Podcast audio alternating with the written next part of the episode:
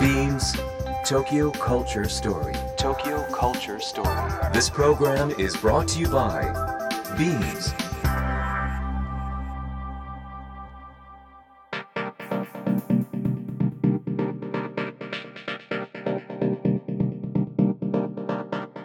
ビームスコミュニケーションディレクターの土井博志です。ビームス東京カルチャーストーリー、えー番組お引越ししましてですね、えー曜日がと時間こちらに変更になったということで、えーいろんなゲストを引き続きですねお迎えしてトークをしていきたいなと思います。10月に入りましてちょっとやっぱり肌寒くなって、えー僕にとっては洋服がさらに楽しめる季節になってですねちょっと喜んでおりますが皆さんお元気でしょうか？寒い日がちょっと続きますので体調にはお気をつけください。さて、えー毎回さまざまなジャンルのイノベーターとともにお届けするこの番組。今月のテーマはファッションとテクノロジーの今後。先週に引き続き今日はゲストにモデルのエマさんをお迎えします。ビームス東京カルチャーストーリースタートです Imagine the culture of the future. Beams Tokyo Culture Story. Tokyo Culture Story. ビームスファッション現代においてそれは単なる服の話ではなくテクノロジー教育食アート音楽スポーツビジネスなどとソーシャルに結びついた私たちの生活に深く関わる文化。ファッションを通して文化を作ってきたカルチャーショップビームスが描くこれからそして未来はビームス東京カルチャーストーリー。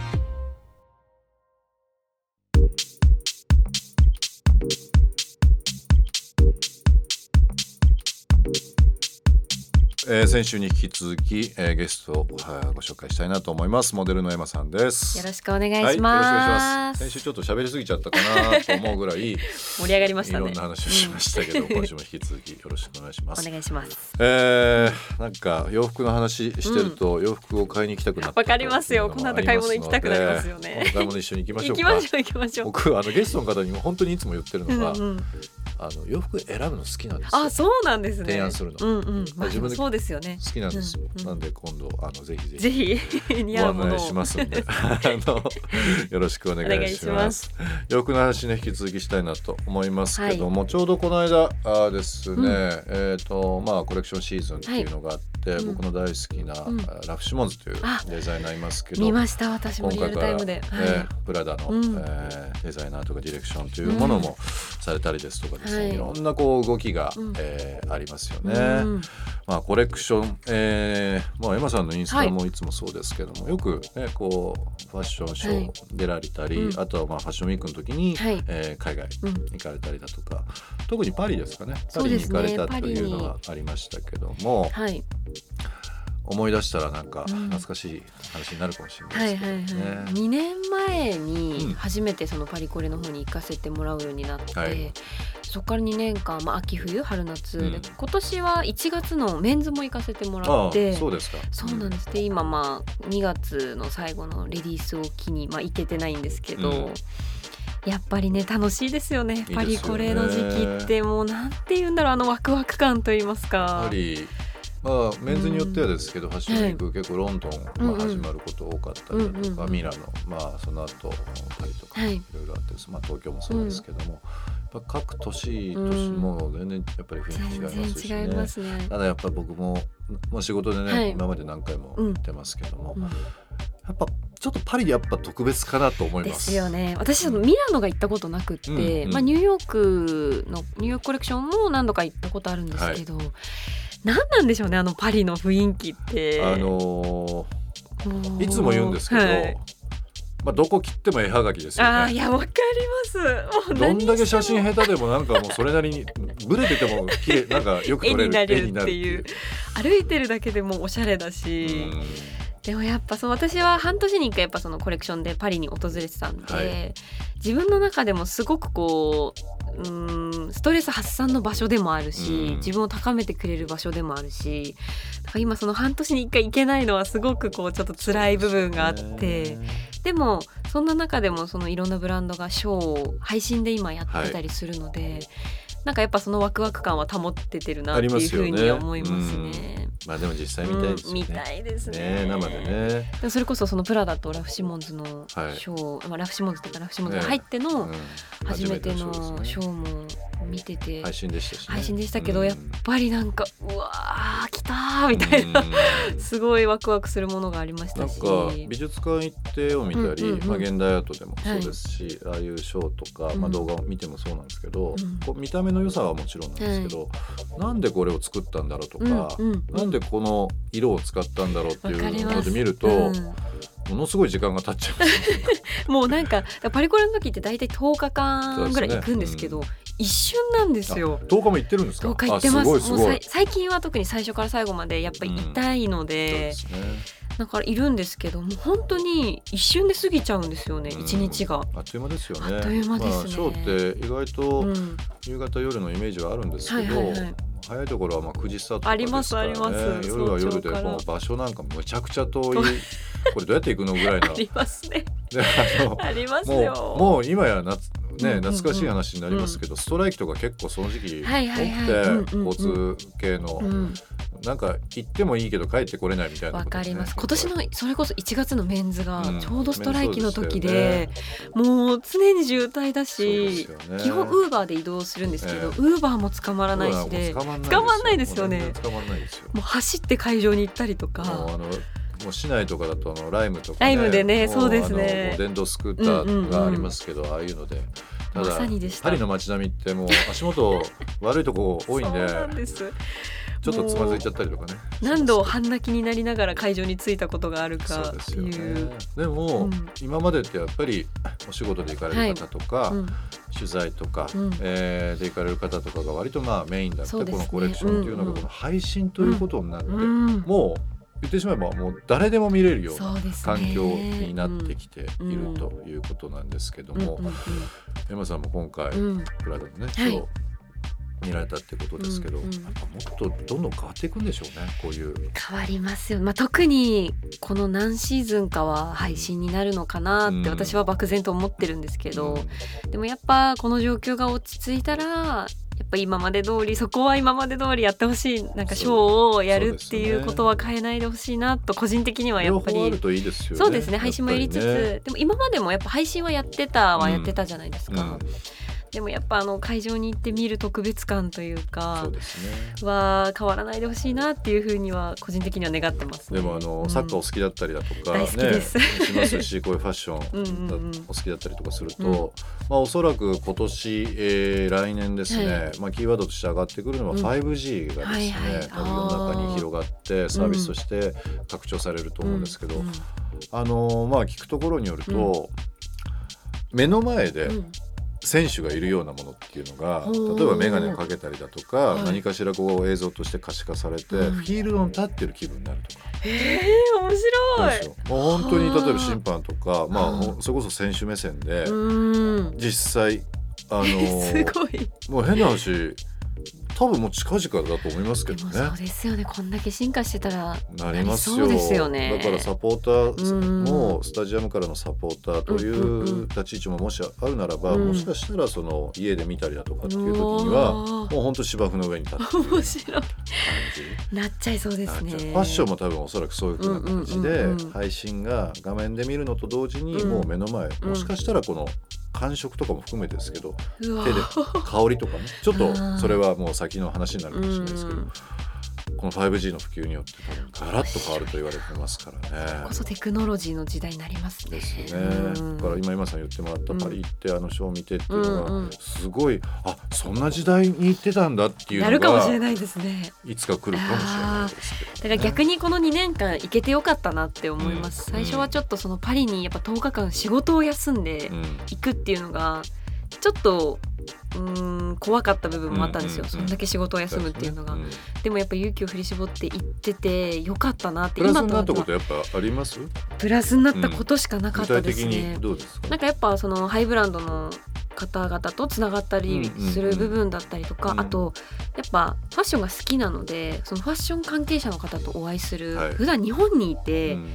今までやってるお仕事だとなかなかお会いできない方に会ったりとかそういう出会いうん。がもちろんそれがブランドに対してもそうですし、はい。やっぱ実際ショーを見るともっとそのもっとこのブランド好きだなとかやっぱ自分でお金出して買いたいとかできますよね。できますね。やっぱストーリー背景知っちゃうとね、うんうん。なおさら価値上がりますからね。やっぱどんどん嘘がなくなっていく気がしていて、うんうんやっぱリアルになっていくなって思います自分パが行リくと、うん。全体、うん。まあ、街全体がすごく素敵なところ多いと思うんですけど、なんとなくこううん。東京と比べたファッションの違いとか、うん。なんか感じた部分ってありますか、あーなんか、まあ、東京ももちろんいいところはたくさんあるんですけど、うん。なんかパリの人ってやっぱそのパリジェンヌっていう言葉があるように、んそのパリ特有のファッションを楽しんでる人が多いなって思いますし、うん。その自分が楽しんでるスタイルがちゃんとスタイルになっていく人が多いなただ街を歩いてる私カフェとかで、うんほんとぼーっと12時間人を見てたりするんですよパリに行った全時に。然飽きないですよね。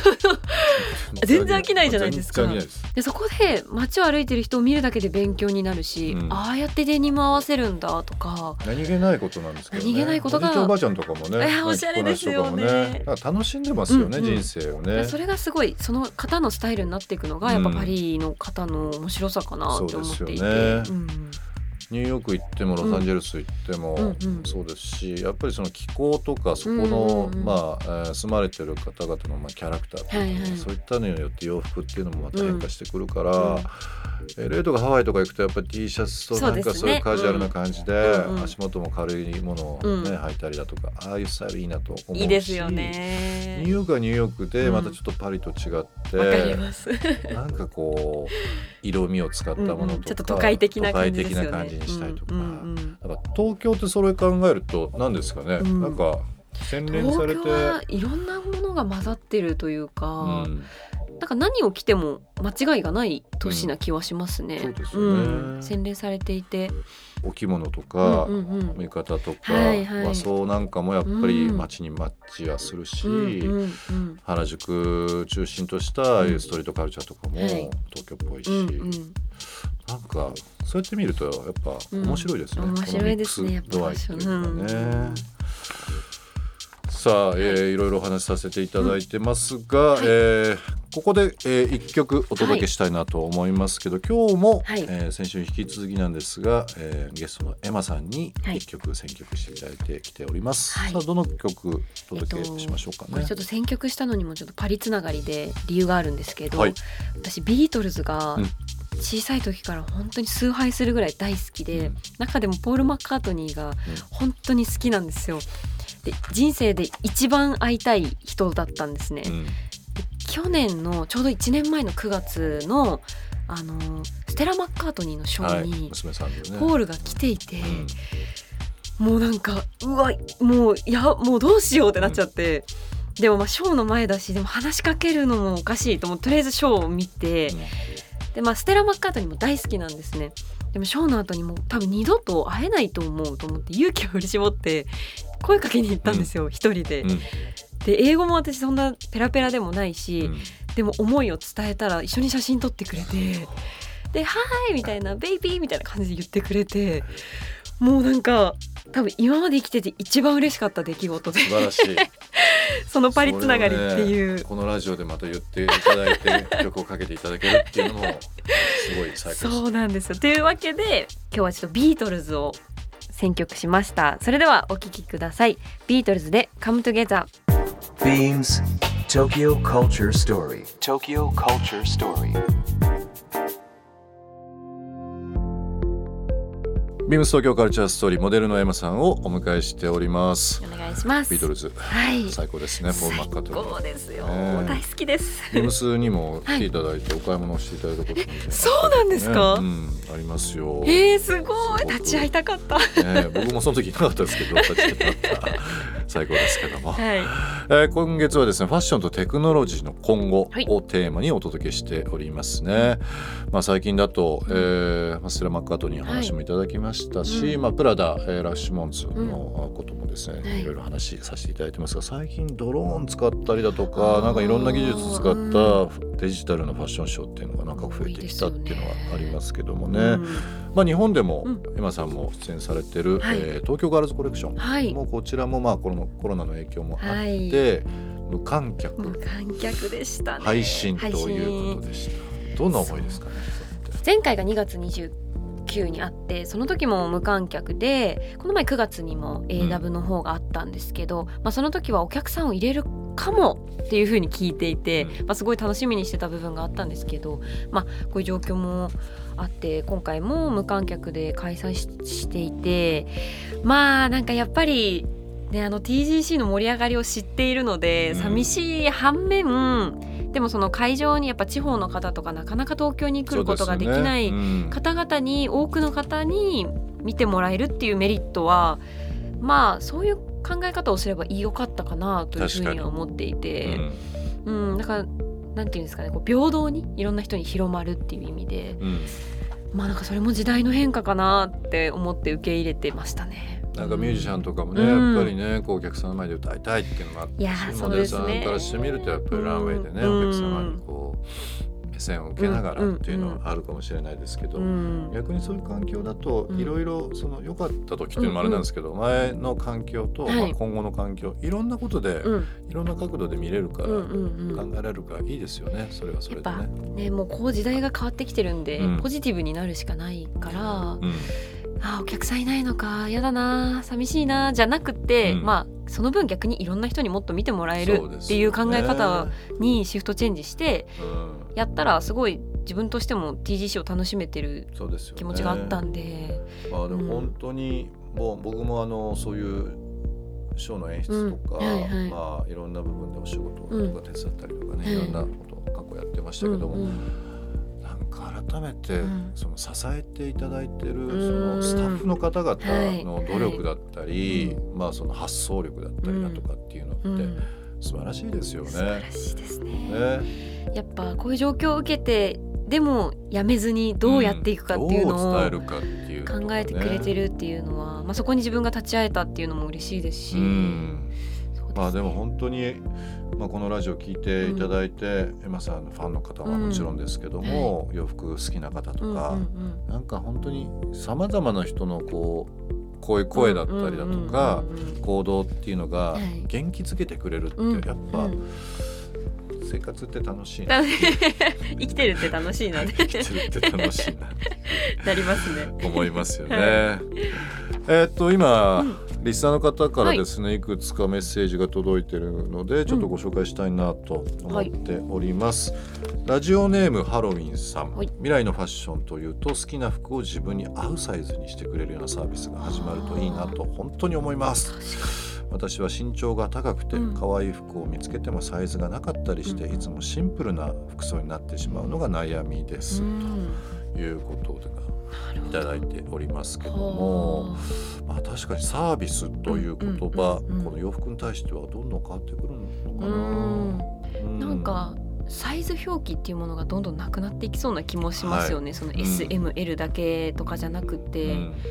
もっと一人一人にフィットした服をあがあるべきだなって思いますね。すよね。うん。サイズ表記、うん。多分そうですね。ここ何年かあんまりこう、うん。まあトレンドっていうのもあるかもしれないですけど、まあオーバーサイズはね、うんうんうん。あのトレンドもそうですし、うん。あとはこう男女というか、うんうん。メンズレディースのウェアというカテゴリーの分け方でなくて、うんうんうんやっぱりもっとまあこうヒューマニズムじゃないですそうですけど、ね。まあ、セクシャルとかうんうん。いろんな言葉関わってきながら、うんうん。こう男性用の洋服とかうん。っていう言葉が多分おそらくカテゴライズとしてなくなると思います。うん、私もそう思います、ね。なくなるべきだとも思ってます。べきですようん、ね。なんかメンズレディースとかも別にいらないし、いらないし。着たいものを着ればいいじゃんって私は思うんで。うんから今までって売り場っていうのが割と分かれてるところが多かったりだとかっていうのもあるんですけど、もしかしたらもう一つの暮らしという空間の中に、いわゆる洋服もあれば、うん。雑貨もあれば家具もあれば最高ですね。本当にオリーブオイルから何かっていう,、そういったものっていうのがどんどん定番になっていくんじゃないかなっていうふうには思いますけどね。うでもここはあのリスナーのこのハロウィンさんいただいてますが、私は身長が高くて可愛い服を見つけてもうサイズがなかったりしてというのがあるんですが、うん。本当にそのまあいわゆるメメンズサイズとして作られたものとか、あーうんうん。いろいろあると思いますけど着こなしによってはすごく可愛い、うん。かっこいいいろんな着こなし方ができるかなと思いますけど。ね。身長がむしろプラスになることだって絶対あるじゃないですか、うんそうん。まあ今はその服を、ね、選べないっておっしゃってますけど、うん。